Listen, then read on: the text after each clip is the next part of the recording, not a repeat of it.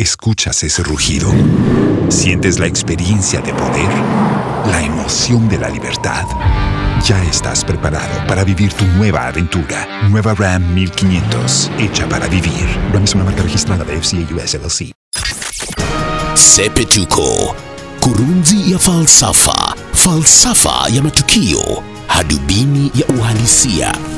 Kamati iliyoteuliwa kuipanga upya Kenya Power imetaka wafanyikazi wote watoe habari zao za kifedha, watoe taarifa za akaunti za benki na taarifa za M-Pesa. Taarifa hizo zionyeshe namna pesa zimekuwa zikiingia na kutoka kwenye akaunti hizo kwa muda wa miezi sita. Wafanyikazi wa Kenya Power vile vile watoe maelezo kuhusu mali wanayomiliki, ploti walizo nazo, mashamba, magari, nyumba. Iwapo mtu anamiliki kampuni au ana hisa kwenye kampuni yoyote, awaonyeshe wakubwa wapya wa Kenya Power mali hiyo. Iwapo ana hisa zozote za mashirika yoyote ama kwenye mashirika yoyote, basi mtu atoe maelezo ya umiliki huo. Mbali na kufichua mambo ya kibinafsi namna ile, wafanyakazi pia watoe taarifa kutoka mamlaka ya utozaji ushuru nchini KRA kuhusu namna wamelipa ushuru. Sasa jambo la kusikitisha ni kwamba kamati hiyo inayoongoza Kenya Power siku hizi inataka habari hizo za faraga kutoka kwa wafanyikazi wote na vile vile wake na waume zao, iwe ni watumishi wa pale Kenya Power au la.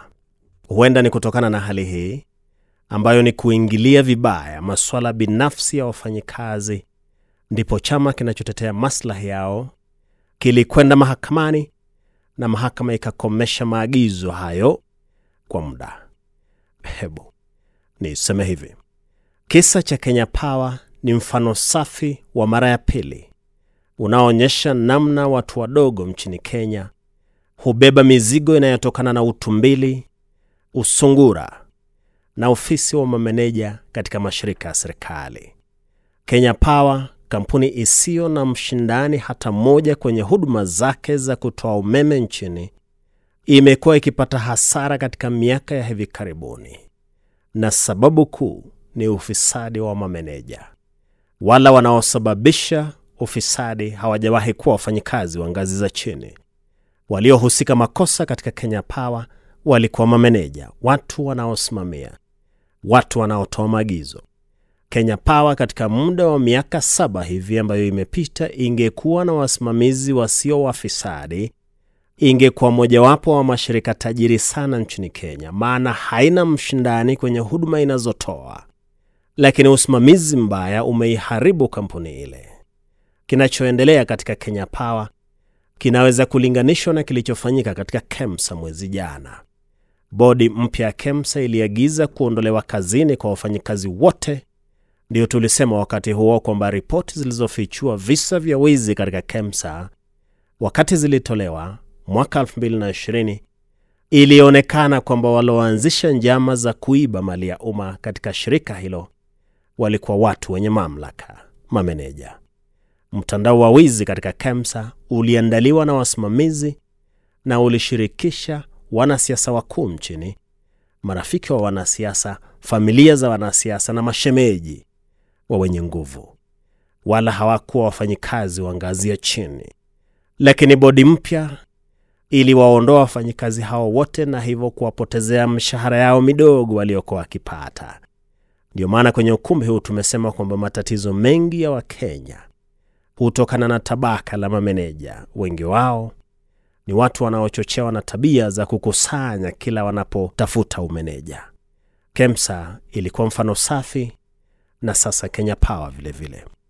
Mtu mdogo anafanya kazi yake kila siku akilipwa shilingi elfu thelathini kwa mwezi. Hana nguvu za kuanzisha njama ya kutoa tenda ili ajifaidi. Yeye ni mtu wa kutumwa na wakubwa.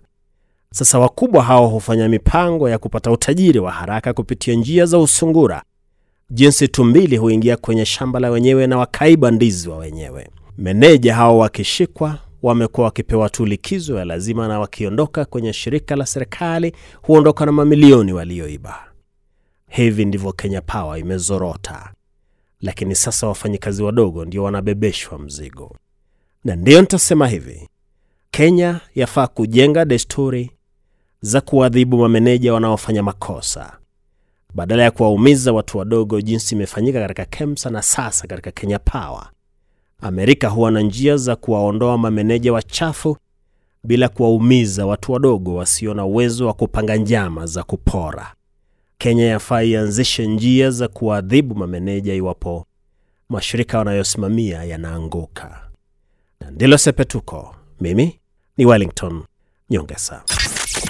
Sepetuko, kurunzi ya falsafa, falsafa ya matukio, hadubini ya uhalisia. ¿Escuchas ese rugido? ¿Sientes la experiencia de poder? ¿La emoción de la libertad? Ya estás preparado para vivir tu nueva aventura. Nueva Ram 1500, hecha para vivir. Ram es una marca registrada de FCA US LLC.